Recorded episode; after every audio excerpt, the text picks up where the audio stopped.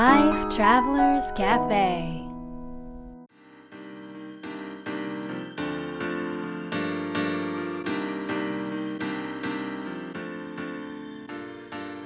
ライフトラベラーズカフェへようこそ松田美弘です。若菜です。世界各国で自分らしいライフスタイルを送っている素敵な方々にインタビューするライフトラベラーズカフェこのバージョンは僕松田美弘と若菜が日々感じたことなどをお伝えしていきます質問役はのっちです。はい。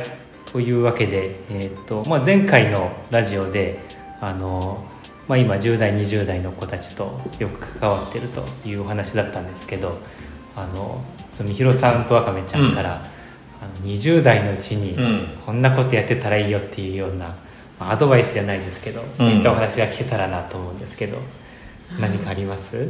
腕立て伏せ。なんでですか、体力があると思うじゃん20代って。うんだから何もしないんだけどその頃から体力をつけてたらよかったなと思って。あもう50近くになってひしひし感じる。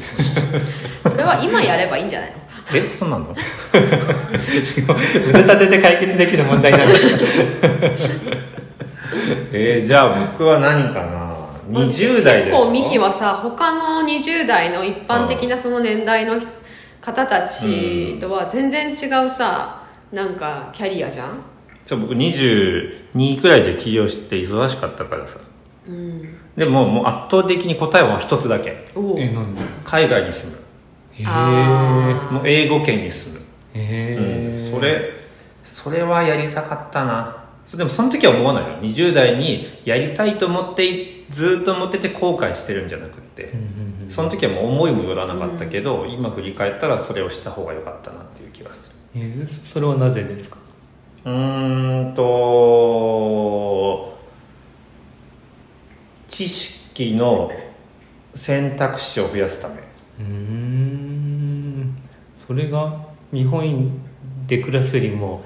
あ日本で暮らすと英語を喋れる気がしないっていう、なるほど。うん。うんうん。英語を話せる状環境を作りたいという感じかな。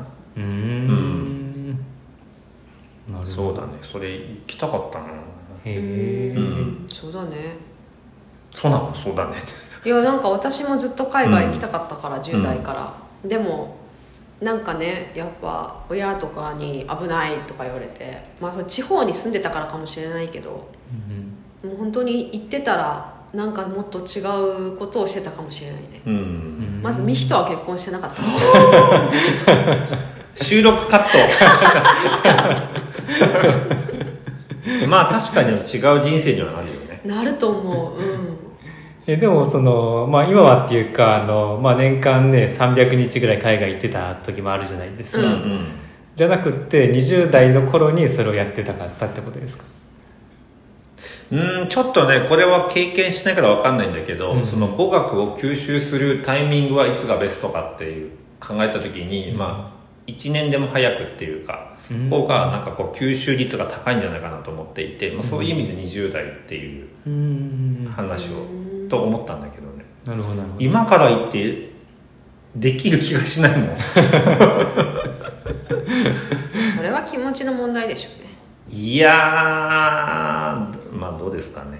でもなんか私が20代に、うん。の自分にねうん。もしが何でもできたとして、なんかもっとこれやったらよかったなみたいに思うのは、やうん。っぱなんかいろんな全然自分と違う人たちに会いに行くこと。うん。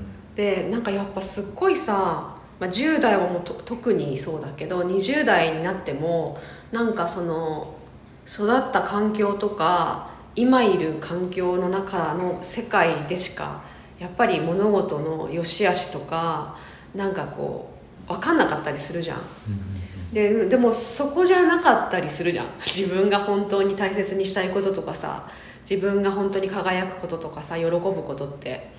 でだけどその自分の狭い世界の中だと一緒ないない中で一生懸命探していくからやっぱ自分がすごくブレていくしでもともとやっぱり自己肯定感も低い。で多分私だけじゃなくて結構みんな低いのかな。日本で育つとそうなる、なりやすいなって思うんだけどなんかすそういう世界の中じゃなくてあのもっとなんか自分をなんかこう楽しく生きてる大人って今まあ40代になってうん。いっぱいいるから、なんかそういう人たちに20代でもし会ってたらももっともっと楽に生きれたしもっともっとなんか早くからいろんな人たちにあのが楽に生きれるようなことを伝えられたんじゃないかなってとても思う。うん。だから20代のってやっぱりすごく前のせ自分がいたこう第一段階の世界をすごく引きずって生きていくから。だけど本当の自分っていう世界が混じってくるでしょ？本当のじなんかこう自分の価値観とか自分で選ぶ選んでやっていくっていう世界新しい世界がこうこう混じってる感じ、うん、だからなんかあのー新しい世界をたくさん取り込むことでその自分の世界っていうのをすごく確立しやすいかなって思う。うん。うん。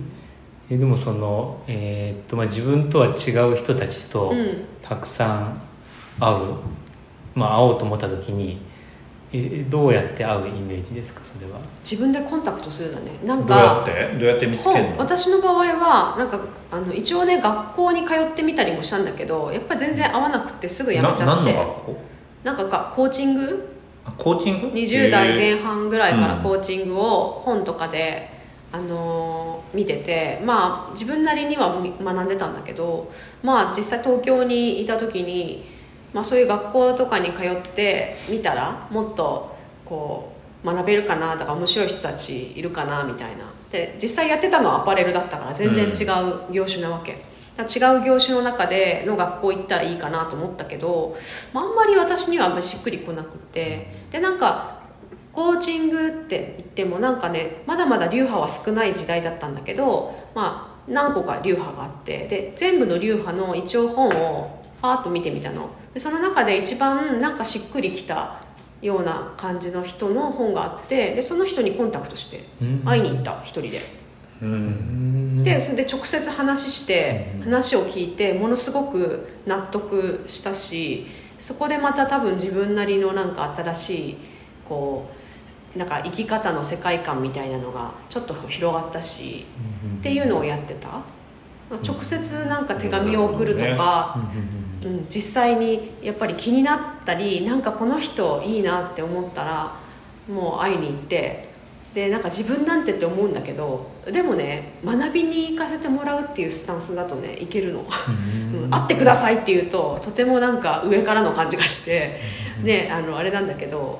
でもそう言ったらさ20代ってさ会いに行けるよね。そうなのえどういうことですか？え例えばなの？例えばじゃあまあ僕でもいいや。僕のところに20 20歳の子とかがあのなんか本の感想とかと一緒にどうしても会いたいんですって言ったらもう会ってもいいかなとうん。思うけど、うん。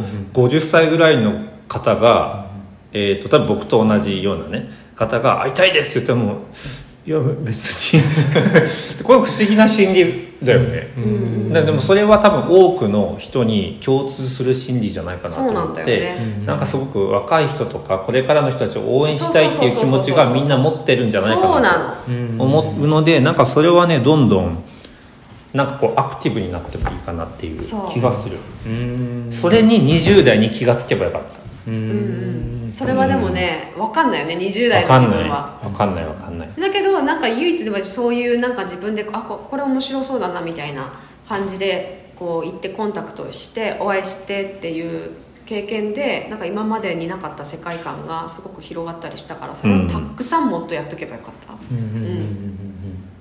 うん。うん。って感じ。うん。なるほどなるほど。じゃあまあその普段ね、まあ、今すごい情報がたくさんある中で、うん。あなんかこの人面白いこと言ってるなとか興味あるなと思ったら、まあ、ダメ元で。そうだね、うん。情報も確かに今さつながりやすいからもっとさいろんな人たちを知りやすいし、コンタクトしやすいじゃん。そうだよね。前はだって本とかでさ手紙出すしかなかった手紙出してとかね、まあ、メールもあったし、うん。まあ、ミクシーみたいなのもあったけどそう今はもっとつながりやすいからね、うんうん。ちちなみに、うん。なんかそのどういったアプローチの仕方をすると、うん。会ってもらえる確率が高まると思いますか？